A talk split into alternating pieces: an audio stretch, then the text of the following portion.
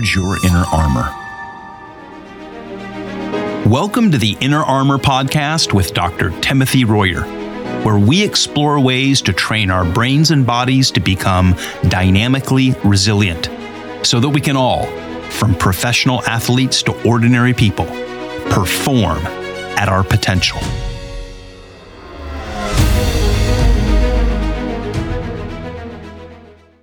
Welcome back to the Inner Armor Podcast. We have a special guest today to talk about uh, something that is sort of a follow up to a series we've been doing. We've been talking a lot lately about autonomic nervous system regulation, or ANSWER.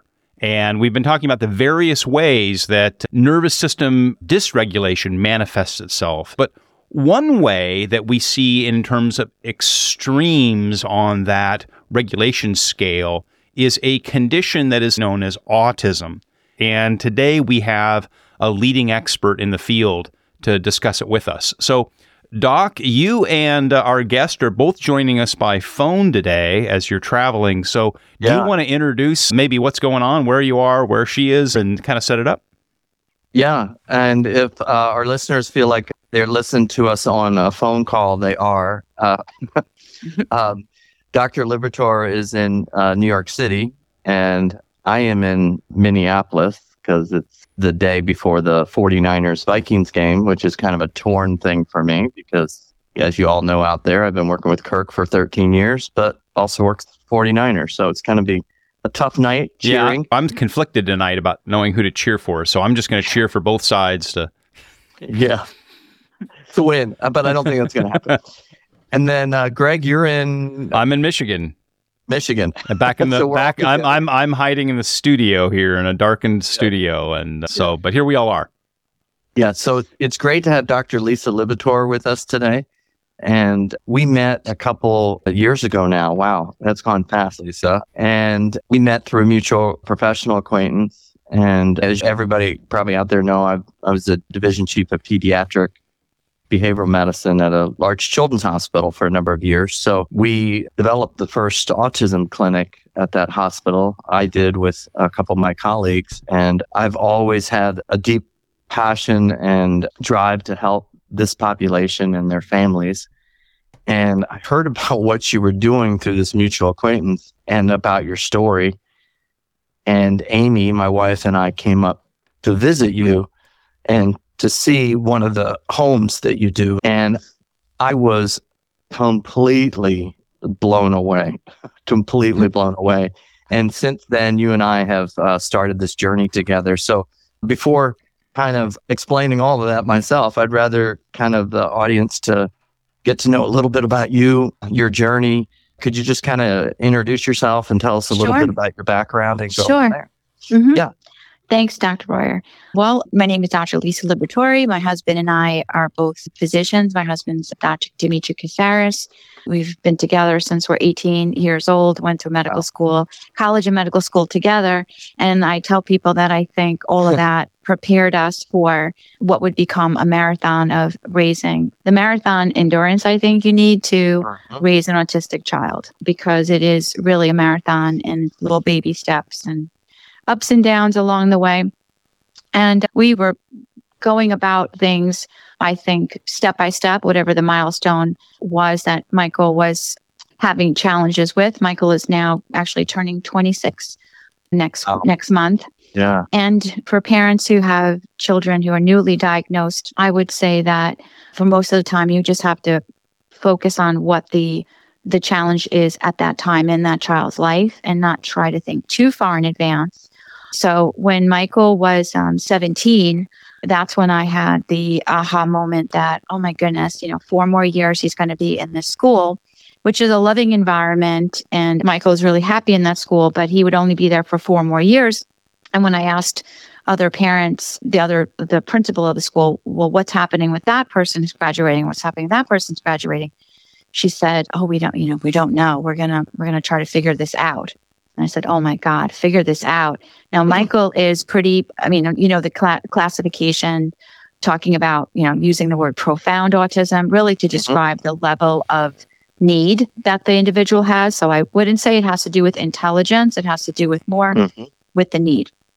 So because Michael has poor expressive language, it's much harder for him to communicate his needs.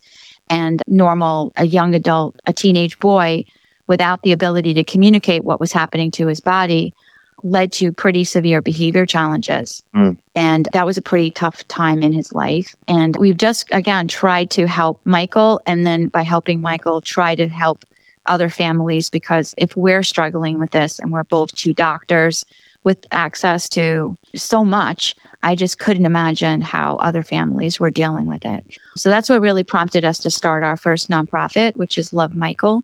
And Luv mm-hmm. Michael focuses on giving people on the spectrum meaningful work and really trying to tap into what their talents are and to kind of double down on that. And for Michael, it was cooking.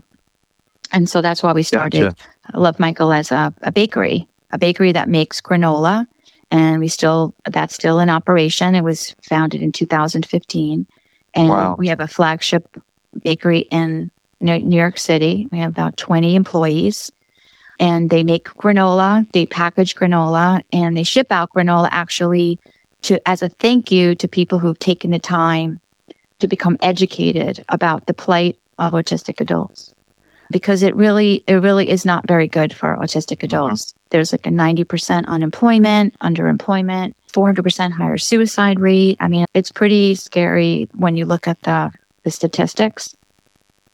So, you know, that's how we st- dealt dealt with work, but the bigger challenge is where is everybody going to live and who's going to be there to care for Michael and his colleagues when we're no longer around. And that's really right. what brought us to create the homes and that's what you came to visit. And uh, yeah, I tell people you have to feel it. You have to come see it. It's really hard to explain.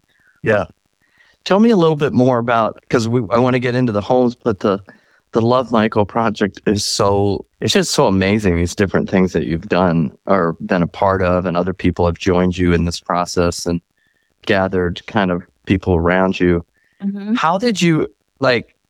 You were working with Michael trying to find different things. How did you land in the in the bakery, him liking that, and then into granola of all things. I mean, of all the different well, things. Like, you know, like, tell me um, a little bit more about that. Sure, sure. Um, so we, when he was, so when he was seventeen, like I said, we were trying to figure out what he could do, and when I was, I was confronted with, we're going to have to figure this out. He was good at a lot of things but he was really good at, at being like a prep chef. Like he would help me all the time in the kitchen. And it was always easier for me to have my holidays at my house because going to someone's house, inevitably they would invite us and I would just be in the basement reading a book to Mike or doing puzzles with Mike. I'm like, why do I need to go to your house mm-hmm. to sit in the basement? You know, I'd rather do it at my house. And at least when Michael wants to take a break, he has everything he needs in the, in the house. And but what happened was my other son, Alexander, who's one year older than Mike, he was not really that interested in helping out in the kitchen. And Mike was. Yeah. Mike's like pre- chopping yeah. all this sweet potatoes, peeling everything. I mean, then we started wow. volunteering at our church, and that was that was actually what solidified it for me because we went to volunteer at the church. They were uh-huh. making um, something called moussaka. My husband is of Greek descent, and uh-huh. we belong to a Greek Orthodox church in Southampton. And I asked them if they would help set up a state set up a station for Mike that we wanted to come volunteer. So they had the whole station set up, you know, eggplant, and then you dip it in egg and breadcrumb, and then you put it on the tray. And Michael was so excited. You know, he had his little so headphones cool. on and he started yeah. to do it. And at the end, he wouldn't take a break. I'm like, Mike, 15 minutes, take a break. So, so they said, Lisa, I can, you don't know how helpful this was. This would have taken us three days, what Michael did in one day. Wow. That is so cool. Yeah. So then I said, well, okay, you know what? This is what it's going to be. I tried to get him enrolled in um, a school uh, for cooking. And the, because, you know, I had a, a patient of mine who knew the head chef and I brought photos of him, video of him cooking in the kitchen in the church. And he goes, you know what? You're right. He really has a lot of skill here, but I wouldn't know how to work with somebody on the spectrum, the liability. But I'm going to have an idea. There's a woman who graduated from our school. She just had a baby. She needs something alternative job. Why, why don't we see if she'll come and just start in your house? I said, all right, that sounds a good, a good idea. Like, so Sarah, I took, told the teacher, the principal, listen, I'm going to take Mike out of school two days a week. you know, he's not, he knows how to make a bed. he doesn't need to, you know, like it was really becoming babysitting at that point. Uh-huh. And so she came to the house and we set up our kitchen like a home, like a, like you would in a restaurant. And she treated him, did the curriculum that she would learn in school. And uh, she said, you know, he's really, really good. And I said, well, you know, I don't want him to be alone. I want him to work with other people. Why don't we make like a little home business, maybe grow a little business and teach mm-hmm. Mike some gratitude because, you know, he's making food, he's eating it. Let's make something, you know, give it to Yaya, give it to grandma, you know, and sign it. He would sign it, Love Michael. So that's how we're like, you know, this is a cute little business. Why don't we make, the chef said, if you want other people to work with him, I would suggest granola because there's no knives involved in the process. Gotcha. Okay. Yeah. So you could teach all the skills, you know, weighing, measuring, mixing, rolling, cracking, packaging. You think about it, there's a sense of you could complete it in one shift, which that sense of completion is so important. Mm-hmm. And and you know, there's no knives, so that's really how we started formulating the granola. We weren't thinking about making a granola that was affordable. it was like let's use the best ingredients, all organic, gluten free, dairy free, because Michael did follow does follow and did follow that kind of diet. And so we ended up with this really amazing, uh, high quality granola because Sarah is a trained pastry chef. She actually um, left uh, a couple of years ago to to do her passion, which was to open a pastry shop in the south of France. You know, so that's our granola, and we still make that. You know, that's the granola. That's the recipe. We actually have two flavors: originola, which is kind of like a pumpkin spice flavor, and mm. mocha, which is more like an espresso mocha. They're not. They're have a low glycemic index. You know, we really wanted to make something that I feel very strongly if you see children and young adults with autism between medication and the use of food as a reinforcer for mm-hmm. behaviors, there's a lot of obesity. And that's really something that I feel very important that we are mindful of. Yes, and I this granola that you're talking about is like manna from heaven. I mean, it is it is just some good mm-hmm. good stuff. We stock it in our cupboard, and at my one of my kids' weddings last year, we we, we yes. gave it out to all the different people. So sweet. Yeah, it was. and it's just such a a neat. It's so at a micro level you know, this is what a psychologist does, right? You know, yeah. I, I, look at all the patterns, right? Yeah. At a micro level, what you're what you did with the granola is kind of at a macro level what you're doing with the homes. It's like yes. it's high quality, it's engagement and ownership that these guys are doing and girls, ladies are doing, mm-hmm. and you know, empowering them.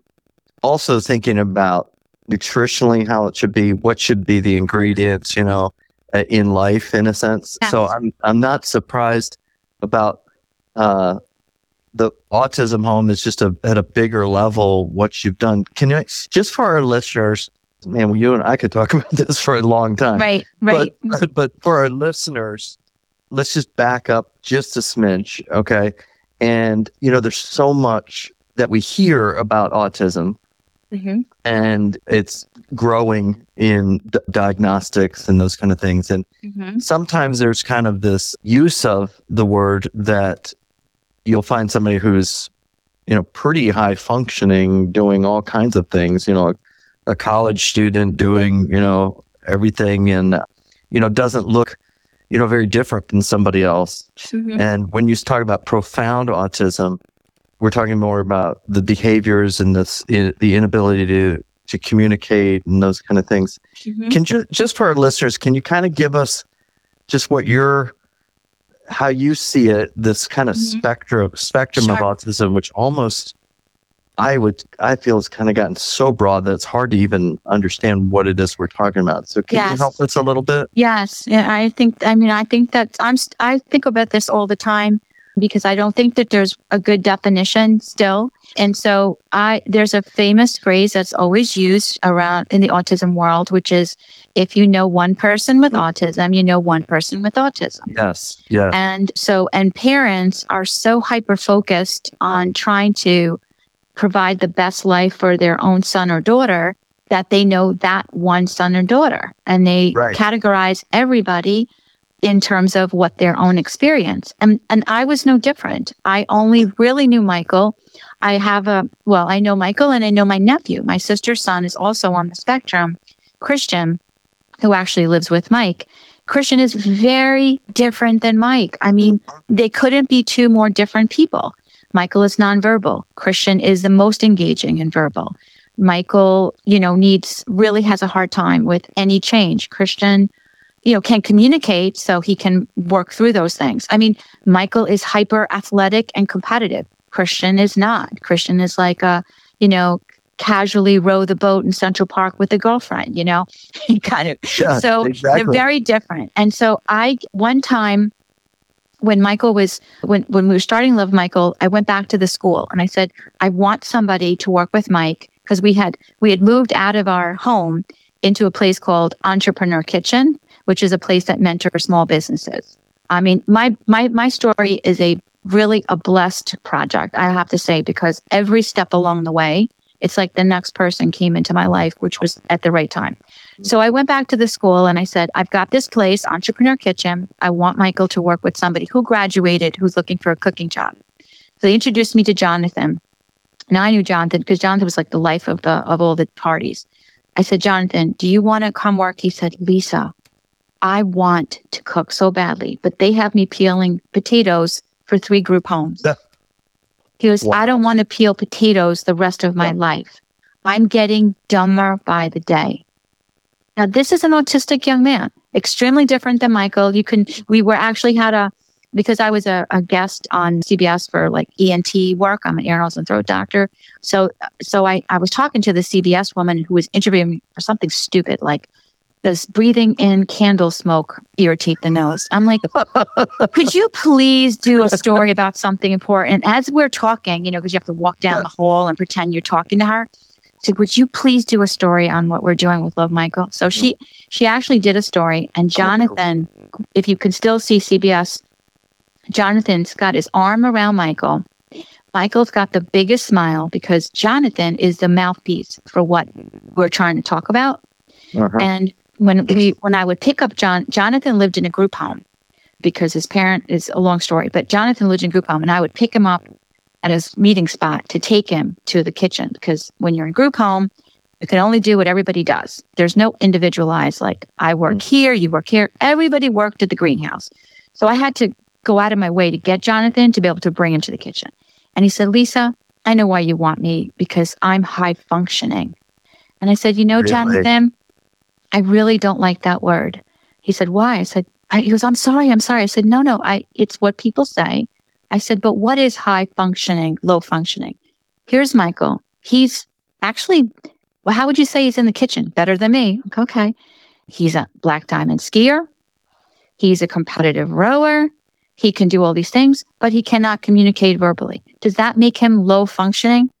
No, no, no. I'll never do that again, Lisa. I said, I think we say higher need or lesser need. So mm-hmm. that helps communicate what the staffing support. And when we do our homes, when we talk about the staff, we say, okay, Mike's going to need help with this, this, this. This one person's going to need help with this, this, this, this. But we try, I, I really don't, I, I really try to help people to try to change that language. Low functioning, high functioning, I think is, is really not a nice way to be labeled and is really doesn't do justice to respecting the person, giving the person the respect and the dignity that they deserve. So I say low need or higher need so that we can communicate the needs to keep somebody safe in a home or in the community. Oh, I think that is just a phenomenal concept, the high need, low need, because you've sent me, I've seen some videos Mhm. of Michael, Michael skiing. Okay. And I am a low functioning skier. Okay. what Michael too. does, yeah, what Michael does on the slopes is insane. I'm like, are you kidding me? Like, Yeah. yeah. And the thing about it, it's kind of interesting because you know he's in all of his gear, and it's a it's a video of you sending it, and everybody else, he's flying by everybody else and just cruising along. And and if Mhm. you don't know his story, you're like, wow, I want this guy to teach me to ski. You know, like he's That's right. he's over the top. And then the, the other thing that we ran into, if you wouldn't mind, I mean, we haven't even got to Yep. homes yet. We might have to do that at a different time. Mhm. Mhm. Um, can you talk about the rowing? Like it, it is so cool. Can you the rowing is phenomenal and actually Yeah. this this this weekend it's very timely so michael's brother rowed in high school for chaminade an old boys uh, catholic high school here in in long island. And michael we have to drag michael to those regattas. And michael literally ran into the water one day. He's like you know basically dummies i want to do this too. So again it doesn't it doesn't exist. It didn't exist. We had to create the program with kind willing to work with you people. I mean, you need people around you that are willing to say yes and we'll do this together. And that's that's really the secret to anything. You can't do it alone. You have to do it with people and you have to do people who are open-minded and know that there's going to be some bumps in the road. Like get over it. The first day may not be okay. The- It may take months. So Michael started training when he was 14 and he trained indoors from I remember from November to March and he got into the water for the first time in April with his rowing buddy Molly, who was a freshman at that time, and she she trained with him every day, even though she trained on her own rowing team with the girls, the girls JV team. She Yeah. rowed with Michael, and they competed at the head of the Schuylkill in Philly that year in October of that year, just just starting to row, and they brought home the first silver trophy and they medaled they got first place but they brought home that you know cup the first cup that port rowing ever got This so is at fast- four. This is this was at 14. 14 years old. Oh my and goodness. so fast forward now he he rowed for six years for them and then had to take a break uh, for for various reasons. It's a rowing is it could be a whole topic itself but rowing changed him. Rowing the school said is michael on medication? And i said no he's just rowing every day. And they said this is this is incredible. I think because of the self-esteem the feeling of accomplishment the physical nature of rowing the water et cetera, et cetera. So fast forward now, we connected in Sag Harbor with the community rowing program in 20, in uh, 2021. And again, a willing, a willing coach who was willing to try it as long as he had this, our support.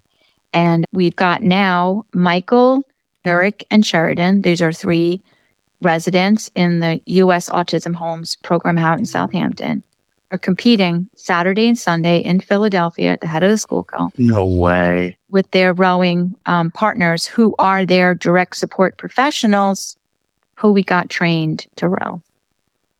Unbelievable. So they're in a competition, men like Mhm. they're National competition. So they'll they'll be rowing on Saturday morning in a double. And Michael with Claude, and you know Claude. oh, oh my goodness.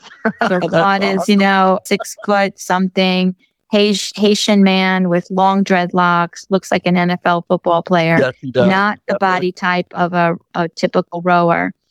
And he and Mike are in one boat. Sheridan and Lane are in the second boat, Lane Johnson. And Eric and Scott, Scott are in the third boat. So they're all entered into the 8, 8 a.m. Saturday morning race.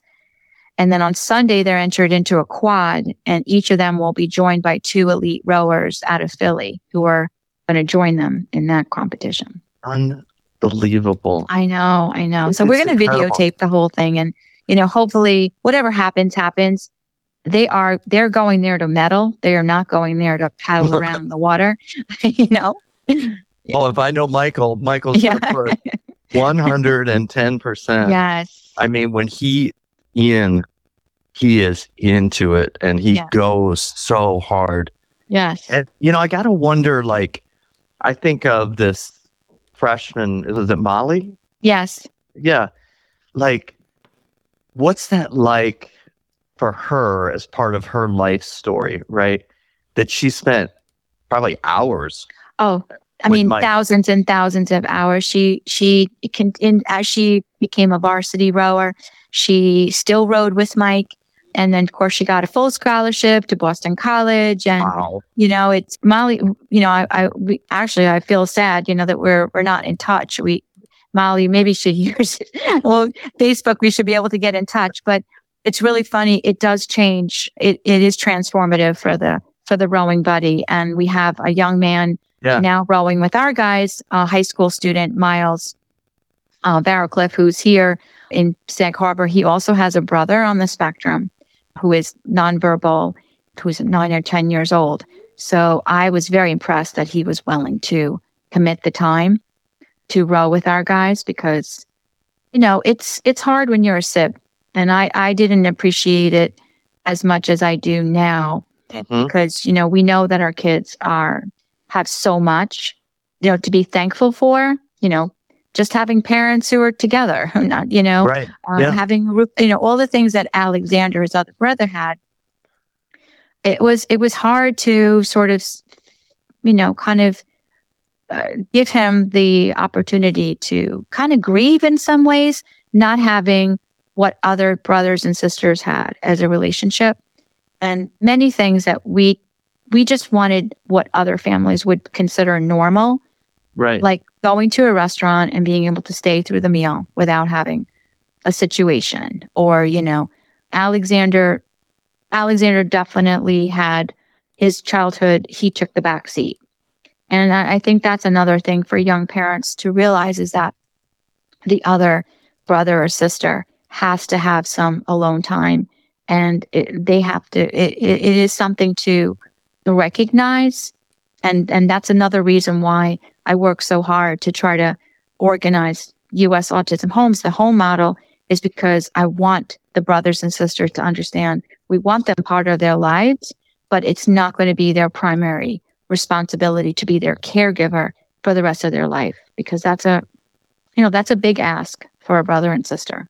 Absolutely. And you, I have a, a very close family friend who has a son is about high needs like Michael mm-hmm. is. And, mm-hmm. and I, and he's a little bit older than Michael. And, you know, I know their entire life while the family is, you know, very adventurous and wants to do things, it- you know, they, because of his certain needs, and I know Michael can travel and stuff, but but mm-hmm. they haven't been really, you know, able to to go many places outside of their, you know, couple mile radius their entire life as a family Yep. and and the sibling same same way, right? You know, Exactly. Exactly. and the the impact that that has negatively but also positively too. I mean, I know that's that's probably hard in the moment or years in the moment, but Mhm. there's got to be a certain aspect of that too that you know has grows you up really fast. You know, if you're not. It's hard to just be a kid or be an adolescent because you've got a sibling who Mhm. You know has high needs, and Mhm. your needs are going to be put in the back seat, figuratively. Mhm. Um, but this whole, I think what you've done, and we're going to, let's put, hopefully we can connect with you again because I want to, we really want to hit the US autism, the US autism homes. But I want to kind of finish up on this concept of this, while the world is trying to put everybody into boxes, right? You know, and Mhm. This box is over there doing its thing. And you've alluded to this, and we'll probably talk more about this in U- US autism homes, but you hit a certain stage of development that Michael's box was going to drive him into a living situation that he was just going to get all boxed in. Mhm. But kind of like you did with the granola, is you, you broke the model and said, wait a minute, let's pull in people that aren't in that box to be part of Michael's Mhm. life. You know, the cooking and the rowing and and we're we're going to learn about how you partner with these other organizations when they become adults. But that community, I Mhm. what I've seen from an outside is people that have interacted with the community almost get more out of that than the actual individual. You know, Yes. you know what I'm saying? I mean, can you Absolutely. Kind of speak to that a little bit? Like we we think, well, we're going to come in and do all this work, and I've learned this in my field, not just in the area of autism, but I learn more from my patients and watching their resiliency and the things they go through and come out on the other end than I think I can ever do for them.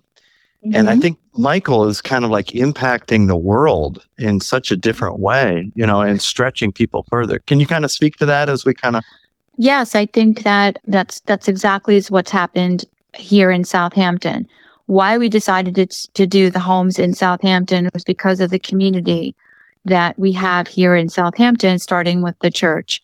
And, you know, people have various relationships with their with religion and et cetera. But at, at the heart, at the most the beautiful side of of a faith-based community is the community and having a, an extension of your nuclear family Yes. and and Father Alex and Father Constantine are the head priests in our church out in Southampton. Especially Father Alex. He we met him when Michael was 40 days old. He did the 40 day blessing and he did Wow. baptism. Okay. And they have actually walked alongside us through the journey, the ups and downs. And we've had some really challenging years. And they came to visit Michael where he was and when he was and said, Michael, we love you. Like we, we're praying for you. We, we love you, Michael. And the hugs that Michael will reciprocate, he knows that the love there. So it was, it, it only made sense to ask them.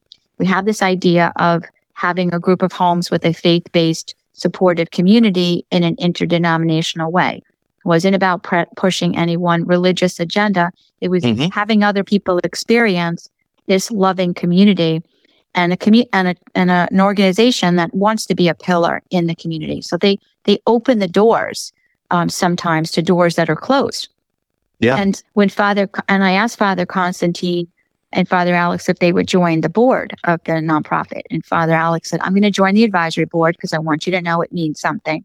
Father Constantine is on the board, and when I hear Father Constantine speak to other clergy, because we do want to inspire other people to do what we're doing here. We can't possibly open, you know, I don't want to open, you know, 20 homes. You know, right now we have four, we're probably going to go to six and then stop because we want to have that individualized.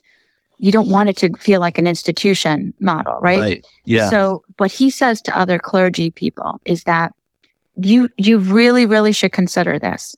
It has been transformative to our community to be involved in the Luv Michael U.S. Autism Homes Project. For some of the mo- the women who come and volunteer, and there's lots of volunteers, they say it's the best day of their week, and it's cr- it's created an extension of like a protective circle of people around our young men and women, so that I know if if any of the guys need something, Mm. and uh, say their staff, you know, something happened to the staff, they we're, we're short of staff for some reason. There's like 20, 25 people I can call upon and say, Hey, Wow. Melina, would you go over there? Or, Hey, Father Constantine, can you pop by? It's, it's like an extension of aunts and uncles and cousins and et cetera, et cetera. So it's brought, it's brought the youth to the church because the youth really like to see this kind of work and, and they get involved volunteering. It's increased the church's stewardship because all these Mhm. families have joined because they're so grateful. It's increased the fundraising for the church because people really like to see an active ministry that looks like it's beyond the the, the typical, you know, church fundraising. So it it is a win-win. And then kind of that's that's really what I want to do is have and, and we talked about this. I want to have a conference next September to be able to show all the components of at least what we've learned up to this point, because you know, it's still a journey. It's awesome. It's awesome. I, you know, when I first experienced you, experienced the homes, and then I went to the church, and I was just reminded of the passage in the Bible that says, you know, to the least of these, right? And how the church is is really called to that. Mhm. And but then I'm trying to figure out who is the least of these because it's, many times it's us that, Mhm. that, absolutely. that have have lower needs but we are inundated with so much stuff that we can't be present and can't be involved in helping other people.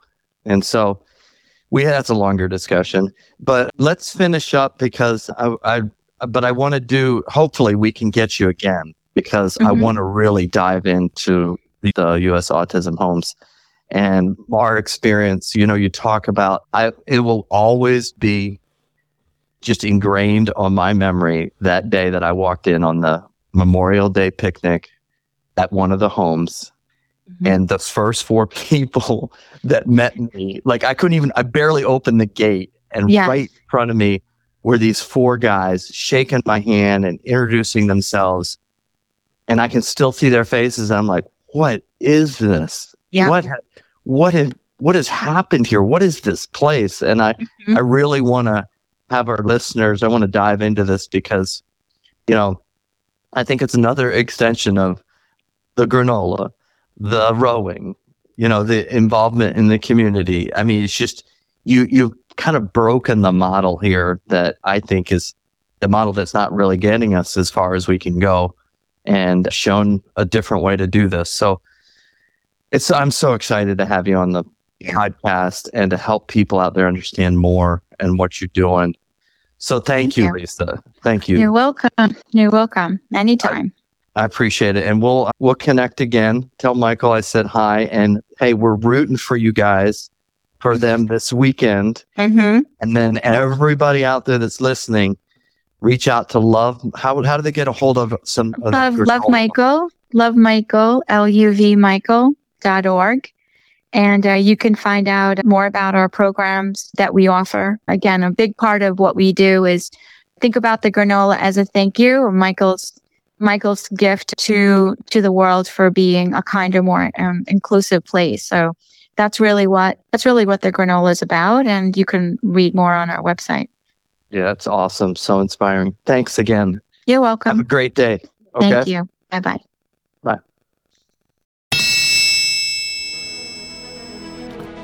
This has been the Inner Armor Podcast. You can find it wherever you get your podcasts. Would you please follow or subscribe and make sure to leave us a review or comment? You can learn more about Inner Armor, Dr. Royer, and how to perform at your potential by going to forgeinnerarmor.com.